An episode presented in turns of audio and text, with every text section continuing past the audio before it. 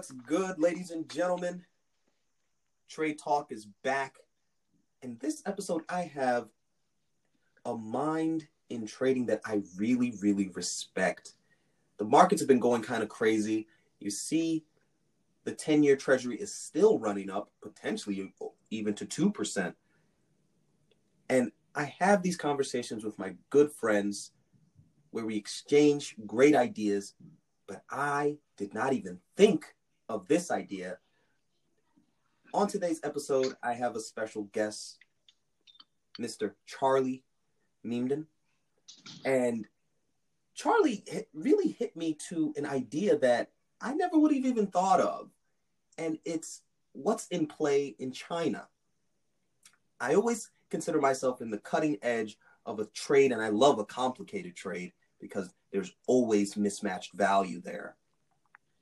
But before I go too far into things, I first want to make sure everyone is very pleased and happy with our content. And most of all, that they understand it. So, this episode, you won't hear a lot of me because this isn't my original idea. I have Charlie here. So, Charlie, how are you? Hey, thanks for having me, Al. Great to be on. Great to be on the show. All the way from uh, New Zealand, man.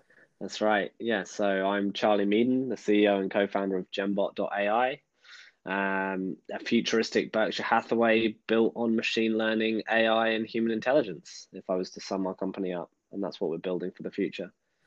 Um, and I'm here to talk about my thesis around China, um, a place full of growth and value. That whoa whoa whoa hold on hold on hold on. China, a place full of growth and value. There's a lot of people who would take that very offensively, especially after coming out of Make America Great Again and Tariff Man.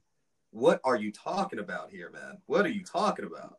Well, that's that's been an opportunity that we've been seeing unfold, you know, and, and I think that strategically, I think for the US, it was potentially the right thing to do, uh, but I don't see it persisting through the new regime uh, politically, for one, uh, especially not being nearly as harsh as it was through the Trump administration. Um, but my thesis really kind of is uh, completely disconnected from the political landscape in America. Um, so my thesis uh, pretty much looks everywhere else apart from that. Um, especially, and that is great considering now that we've got Biden in. Uh, that part of the puzzle will also be a little bit easier to navigate. Wow, man! I see. I don't think people can get out of the politics involved in our markets uh, they're so used to it. We're so used to the volatility from the Trump administration that having an idea that doesn't fall into that or immediately into technology, I don't think a lot of people can grasp it. So, you know, you, you really got to break this down. I, I get where you're saying China is a value play, or excuse me, China is a growth play. My apologies. But, you know, you got to elaborate here. I don't even think most people know when they're even buying a Chinese stock. Right. Yeah, so they're, they're, this is a part of the price mismatch which we will end up at at the end. Uh, but I'm going to take it right back to the beginning where my thesis was seeded, and that was in 2018 when I read the book by Kai-Fu Lee, uh, AI Superpowers. Uh, the author is Kai-Fu Lee, okay. and that started uh, my journey through this rabbit hole. And it's eventuated now in 20 end of 2020 I mean, I started buying into China mid 2020, uh, and now I'm going to spend this year buying in too, um, and getting super exposed to the uh, area. And um, and it was seeded by this book in 2018, and I didn't really think of it as an obvious play for the fund, um, for our funds. So uh, yeah, but now it's clear, and it's um, it starts from that book. Um, so yeah. I, I can kind of go on from there. I've got a bunch of points that kind of took me on the journey. If you're if you're happy, I can kind of dive into that. No, I need you. I need you to dive into it because for one, I'm sure most of our listeners have not heard of that book. Which again, that's why I say you're a cutting edge mind uh, that I've come across. And then two, getting that book and applying it to a 2021 marketplace. You know, a book you read mm-hmm. a few years ago to a 2021 marketplace and you you you you've got uh, an ability of vision in, in my opinion. So yeah, please. So, so the book starts off um, explaining the hyper competitive um, educational and entrepreneurship uh, ecosystem in China and the work ethic that's associated with those in the region that want to uh, be successful. And that is through a capitalist lens, because by being successful and providing value, they will have uh, success. Um, and you know there is also a pricing mismatch potentially between the wages of the best minds in the two countries, the US and China. Um, but I, I really want to, I really want to focus on. my kid just came in. Uh, I really want to focus on um, the uh, educational piece and the entrepreneurship ecosystem and how competitive that is. Uh, so they are just learning, and there is such competition between peers in China uh, to be successful uh, and wealthy. Uh, it's created a, a, um, uh, a kind of this pot of like just talent bubbling up and getting stronger and stronger and stronger and taking on more and more technology.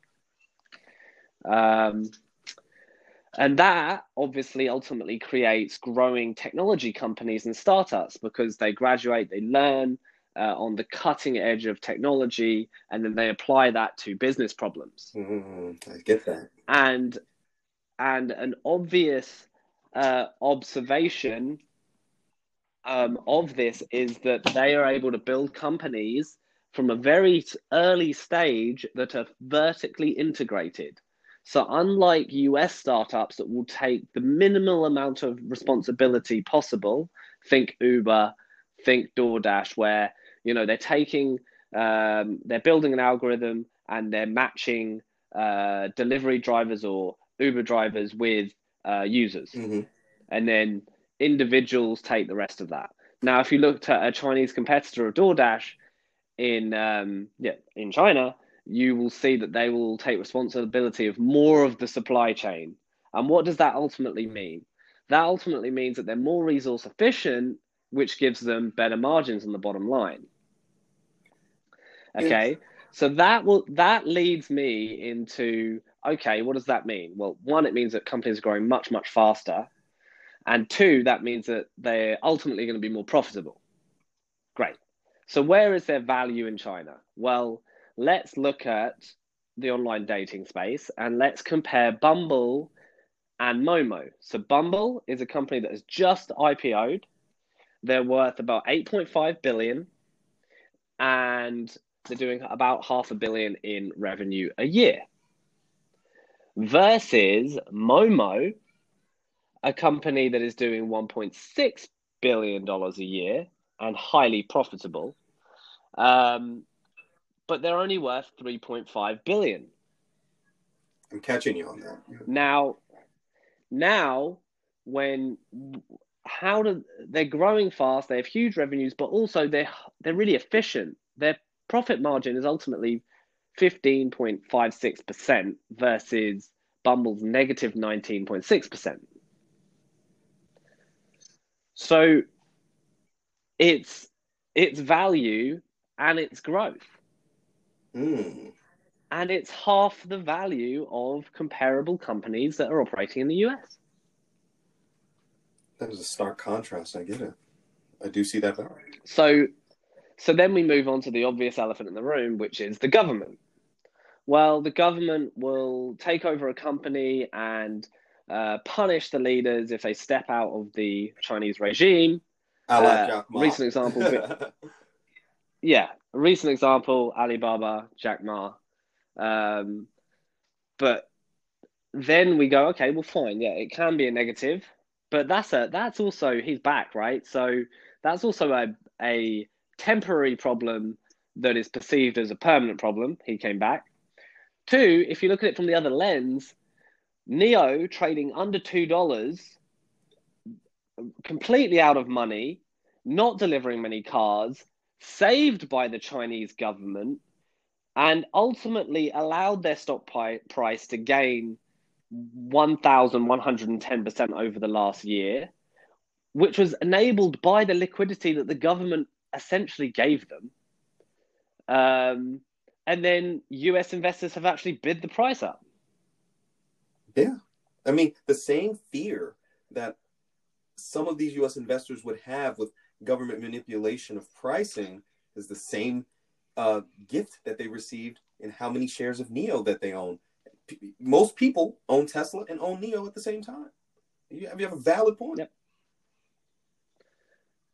Awesome. So, um, it can be a it can hurt you but it can massively help you to be a part of that governmental infrastructure you've got to remember as well they're able to take on more of the responsibility and have a more efficient uh, kind of ability to allocate resource because there's a government infrastructure that they can tap into um, and then um, which moves me on to well given the competitive nature you could potentially argue that China is more capitalistic than the US or EU right now. Oh man, now now you're saying incendiary comments, and you have you have to back that up. How do you say so? Given given the fact that it seems like there's potentially been uh, a, a, more obvious, and it, you know, it may be unjust, but there is an ob- a more obvious political and cultural divide in these regions, um, coupled by the fact that the amount of billionaires that China is minting versus the US is astonishing. We're talking about in 2020, 257 new Chinese billionaires versus seven in the US. What? 36.7 times the amount of billionaires created in 2020 alone. In in the biggest bull market we've ever had. That's crazy. Yep. Well, because it's not about that, you know, the distribution of wealth is far more skewed here. And that and that's a that's a, something that and that's evidence there. Yeah, that's something that's evidence that, there. there. That's what I was trying to say. That's that's evidence right there, as opposed to what most people think, where they're like, "Oh, this is the perfect place to to mint your millions and billions. It happens not to be right now, and it's, it's proof positive in the numbers. Now, please. That's continue. right. So then okay and that's you know you can either kind of take that point you know this is my perspective on it so you know um i'm opinionated on it but you know this is what i believe this is my analysis of what i see. Obviously i have incomplete information like everyone else. Um but just moving on from that point yes okay we can look into some of the um, allegations of fraud that are coming up um, you know, I mean, there's a big issue on seven... the Chinese ADR side for regulation. So yeah, you gotta. Absolutely, there is, and that that is that's an that's an obvious risk that is going to that kind of allows for this mispricing, right? So um, that's your edge. Like of mm. the of the of the 217 companies that trade on the U.S. Um, public equities, 156 of them are at risk and under investigation. That's 72%. are we saying that 72% of Chinese companies are completely fraud, like are what two, one, two standard deviations away from the average US company operating? Like 72%. That is absolutely absurd. Yeah. And yes, there are some fraudulent opportunities, but that's down to an investor's ability to work out whether the company's creating value or not right? So um, any fraud is an opportunity to, to go and short a company. I can pick out a number of what look to be highly overpriced um, kind of nothingness that's operating in the US right now. Oh, I mean, from the Nikola US. is a perfect example with its fraudulent activity, um, right from the founder. Yep. Uh, so just like there's a Luckin in the Chinese market, there's a Nikola here. They still trade. That's right. So, and that moves me on to my final point where I believe that it's created such a great opportunity, given everything we've talked about previous, is the negative bias against Chinese companies. That exact point that you just mentioned has created an obvious price mismatch, which we will exploit. And that's it. And, you know, is it a five year thing? Maybe not. But is it a 2021, 2022 thing? Absolutely. You know what I love about your thesis is, and, and this is where I back you up, and I, and I very much agree with it, is that the Chinese uh, economy ha- has taken off immediately after you know they got their virus numbers in check. They're not even raising their um, sorry, they're not even cutting their prime rate on lending. Instead, they're making it easier to borrow in China. Uh, they're keeping the rates at about a, a, three and a quarter, three and a half, um, while still minting new millionaires with the markets at all time highs. It's almost like a, a, a, a bizarro version of what the superpowers used to be, right? Like it would be like the, the US has all the strength, has all the growth. But in our situation, we have markets at highs, unemployment at highs, as well as rates at rock well, bottom. Okay, so the interesting thing to look at there is, uh, and we discussed this before, is with the US, you have traditional government and financial system, i.e., banks and the Fed, fighting against big tech, um, where you, both are trying to come superior and kind of take the empire. Is it going to be big tech, cryptocurrency, decentralization um, that take over, or is you know can the um, traditional government um, and financial institution maintain power uh, uh, in the US? Whereas you've got the contrast with uh, China being um, you have that bundled up into one, and the government's basically picking up tech and trying to uh, essentially acquire it and make it overpowered. Um, so, you know, there's there's less cohesiveness in the US right now.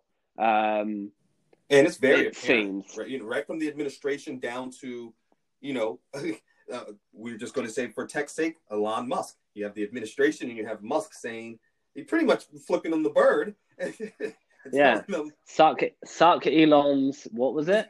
so you know, like there it is. Um, basically on a, uh, you know, on Twitter, streamed live. Um, the kind of tit for tat that that is um, big tech versus um, the kind of the traditional federal governmental and financial system in the US I, colliding. I, I love that. And, and, like I was saying before with the growth, and I, it was my fault for leaving this part out, but I was just saying that the extreme competitive competitiveness of China and um, their president is to beat the US and beat these other nations at growth. And that is what makes me have strong conviction in what you're saying. That's why I was like taken aback. I had to have you on uh, the podcast after you explained your thesis to me because I'm willing to put my chips on the table for that. For one to two years, I'm pretty sure they're going to want to beat the brakes off of the rest of the world. Um, and maybe they only start looking at things again when their when their dollar gets a little too strong. That's right, and you got to bear in mind, right, that um, they they they were two months ahead of the rest of the world on the pandemic, mm-hmm. and they have the infrastructure. That's why New Zealand did so well in the pandemic. T- two reasons. Okay. Where no one comes to New Zealand because it's in the middle of nowhere, so we don't have to worry about like lots of people passing through. Um, something that London and the UK have had to deal with, of course. Um, and two, they have a very strong, very firm government that had the infrastructure in place to do the correct track and trace, like New Zealand, apart from New Zealand's government didn't force it upon uh, the the people, we just all adopted it, right? Wow. So it's not about hey, you know, um, you know, we can't have this working. It's like it's a trust thing. It's why it's why blockchain is also uh, getting popular because there's a lack of trust. But ultimately, if you trust a brand, you don't need blockchain because your your trust, uh, you trusting them is the verification that you need, right? Yes. So, um, you know, they they were set up to do well in a pandemic and respond well. Uh, just like New Zealand, given its unique characteristics, we're also able to um, uh, battle the pandemic uh, effectively and quickly. Oh man, I, I you know I really love the way you've dissected this whole thing. It gives me a very, very clear understanding. Uh, I am sure our listeners are going to understand this. um, hopefully a lot of them can uh, can kind of follow your words and do some research. But what are the names that you like in this particular space? Um, you know, you don't have to give us entry points or anything like that, but let us understand what we should be looking at. Yeah. So um, at at this stage, just to give just three tickers of what I like, oh, or let's let's say, yeah, let's say four tickers that I like. Uh, one being Momo, which is the example I use in the pod just above. Um, we've got DouYu, D O Y U. We have F U T U uh, ticker, and finally API. Those are some examples of some Chinese uh, based companies that you can um, take a look at and do some research and work out whether you think that they are attractive. Uh, but those are some of the companies that we're looking at um, based on obviously uh, our systems as well. Um, so a lot of what we do is systematic. So um, you got to bear that in mind. Um, and the connection of China to our systematic approach is very obvious internally. Um, so we are spreading wider than those names, but those are just uh, for the listener to have a little look at the at the kind of space. You know, the other thing that um, people should be also aware of is that there are a lot of Chinese ADRs out there, um, somewhere around 217. So it's very imperative that you understand that uh, there are only particular growth ones uh, that uh, Charlie is talking about. Um, obviously, we couldn't give you all of them on the episode, but we're more so just exposing you to what to be looking out for. Everyone is able to do their own research. Um, but I like where he's coming from, and I think he is spot on. Uh, a lot of these names, as I did some back testing, up over 200%, uh, sometimes in a week. Let's forget about a month, in a week, up over 200%, um, and doing that more than one time over the span of a month. So, Charlie, I really appreciate you for coming on Trade Talk. You have been a mind that I uh, really respect, man. And I, I really look forward to learning more about Gembot and, you know, getting associated. Yeah, thanks for having me, man. Always, uh, always happy to come on and uh, talk about talk about the markets. Love it. thanks for ha- take, taking the time. No problem, man. So, ladies and gentlemen, until next time, this is Trade Talk. Everyone, be safe out there. And for those who don't know, March 2nd, I turned 37 years old. So thank you for the birthday wishes well in advance, as most people will be wishing me happy birthday. Thank you all. Till next time, Trade Talk, LA ACO out.